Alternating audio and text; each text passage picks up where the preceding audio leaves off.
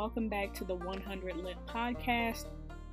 If you're just joining us, 100 Lit is where you can listen to and find your new favorite authors and reads.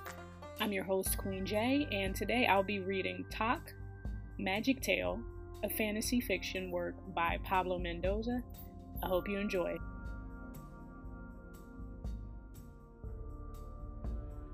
Destination Vietnam, second stage 1.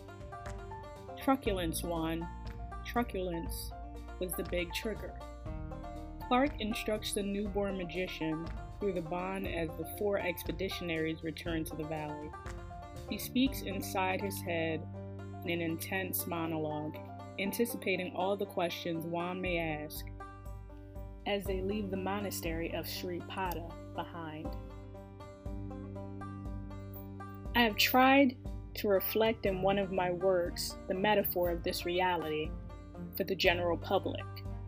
The message will be taken to the big screen and will have a phenomenal echo in society. Truculence is a compelling force. The mind is a cocoon that needs to blossom, and although there are many tools capable of altering consciousness, such as drugs or meditation, truculence is the most accessible and everyday reality. When you imagine the sound of a human skull cracking, crock, typically, your mind forms a mold of tension that permeates your whole being in a very specific way. It is very similar to alertness in a dangerous situation, but there are notable differences. If instead of imagining it, you experience such a violent scene in a closed room, the intensity of your brain's response is much greater. On the battlefields of antiquity, the experience of the infantrymen in this sense was brutal. Thus, if the soldier did not die, what he interpreted rationally as habituation to death intellectually and spiritually moved him up the ladder of enlightenment.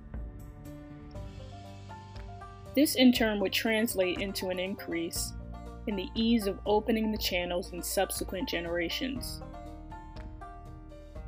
One effect of this evolution, for example, would be that today human sacrifice is no longer necessary to reach certain states that were once a necessary step. Today, art is enough to violently move the subconscious upwards. Truculence, sadly, implies pain. Think of the situations that can lead to this state of mind. Truculence is an ally of death and suffering, and yet it makes human beings grow. And not a few have maliciously taken advantage of this cruel reality over the centuries. I once proposed a rereading of the historical reasons for the expansion of Western culture in the light of these facts and was accused of perversion. It is an accusation I have now got used to, and it no longer bothers me. Although I am sometimes surprised at how difficult it is in our old land to move forward and agree. Our planet, as you know, is a very difficult magnet with its toroid belt and its two poles. You have just awakened to the realm of magic, which is no less natural than any other, but very rich and complex. We like to keep calling it magic because we are human and romantic, but it is the most advanced science we have been given to know. Juan Magic is the knowledge of the magnetic world. We are beings who operate on different levels. This is the level on which you are going to operate from now on. You are a mineral magician, the first one I know. I am an oracular magician. The bond determines and enhances the gifts we are born with, but they are formed over generations so it would not be strange if you had several ancestors related to the same gift. I predicted your coming, and Duprey made it easy. This Gerard has. This Gerard has a unique organizational hand. At that precise moment, Gerard manifests himself in the communication. G. Be careful with your comments, Arthur. I am very present and I listen to you with all the attention and affection that your exposition deserves. It is full of your own opinions for sure, but soon one will know how to separate the wheat from the chaff. A. I do not wonder at your silent listening, old friend. And I am glad you can enrich the discourse. Is anyone else attentive? De Ray, the Parsee, intervened succinctly. D. I am fully present, my apprentice, and we are in the process of becoming one. A. It is an excellent time to teach you a thing or two about the Parsees and Iran, dear Juan. In the symbiosis you are rapidly working on with your master, you are already aware of some of their more exotic customs. You must know that the religion of pure magic, understood as that which integrates the perfect knowledge of white and black magic in the same magician, has its origins in the Valley of Indus. It reaches its highest splendor in Mohenjo-Daro, ruled by priest kings, and according to the most orthodox versions of official history, disappears without a trace. One of the doctors of that primeval magic was Zoroaster, founder of the religion of ancient Persia, which bears its name, Zoroastrian, of which the Parsees are a living legacy. As in the case of most religious avatars, his biography as a human being is dubious, to say the least. But out of the consolidation of that current of thought and its teachings was born the dragon Zor, master of black magic. At its birth, the dark dragon perfectly separated Goetia from Theurgy, and so it remains to this day. The two polarities cannot be served together, but both are doomed to balance each other. And the bond is the guarantor of this balance. It is just as difficult to relate the Black Zor to Zoroaster as to the various Genesis serpent. The probability that Zoroaster existed and lived up to his legend is as remote as the story of our Merlin or the Vatican Jesus just as all official dating is conveniently fudged. Man is a much older animal with a much more interesting history than is usually attributed to him.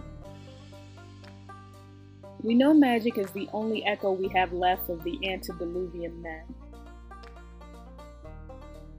We know that there was a brilliant golden age of the race that few dare to speak at the risk of ridicule or persecution.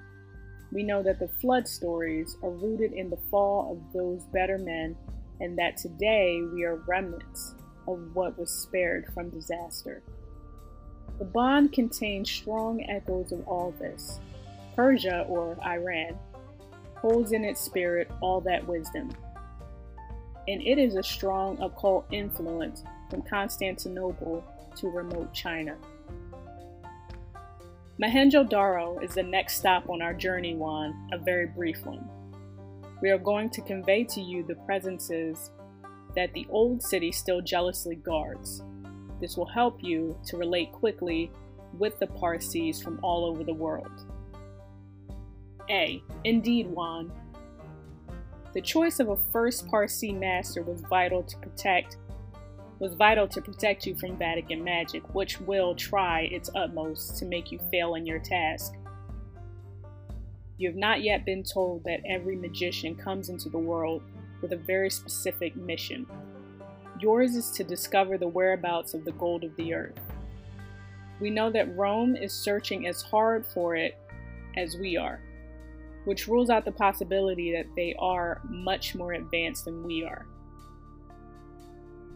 Gold is the support of dragons, and dragons are, in turn, the support of the right evolution of men toward the final revelation, which consists in bringing magic back to the place where it belongs and which has been unjustly taken away from it. If we live today in a materialistic and rationalistic world, it is because the Roman Curia holds the common man hostage to themselves and keep magic for the exclusive use of its priests.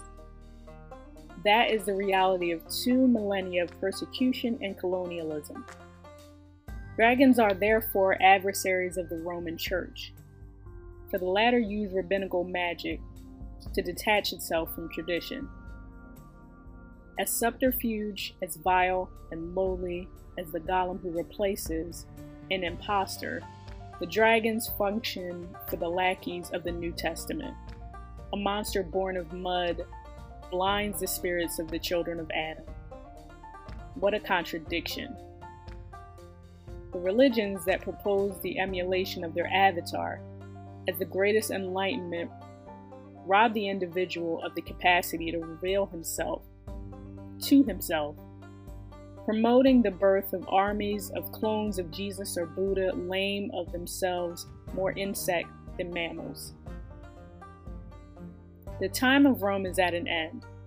We follow the outlines of a very ancient plan revitalized by Gerard's first master, a thaumaturge of the highest capacity who knew how to conjugate the necessary ingredients to liberate the world and bring true science to its daily reality. The balance wants these two millennia of the cross of Golgotha to be compensated, and the bond breathes more and more strongly. The kingdom of the golem has no more reason to exist, and the time of the dragons itself is about to sublimate into a new dawn, the eminence of which is such that I hope to see in my lifetime. You no doubt will see it. Goldwan is your mission. Each of us has our mission etched in our aura. As much on fire as our gift, my mission has been to project this change of trend forward, to write the story that is to come. I am the Jules Verne of our century, and I hope I have lived up to it with the bulk of my work. G. Gold Juan Gold. D. Gold, prepare your eyes for the sight of gold. Thank you very much for tuning in to today's episode of the 100 Lit podcast. If you enjoyed this reading or want to learn more about the author's work that you just heard, you can go to the information in the description or on screen, depending on where you're listening. I've also included my information where you can learn all about what I'm reading and writing next. So be sure to give this podcast a like and follow. Check me out on Instagram at QueenJReads or at QueenJReads.com and let me know what stories you've written or would like to hear. Until next time, I'm Queen J. Be kind and enjoy the books that bring you life.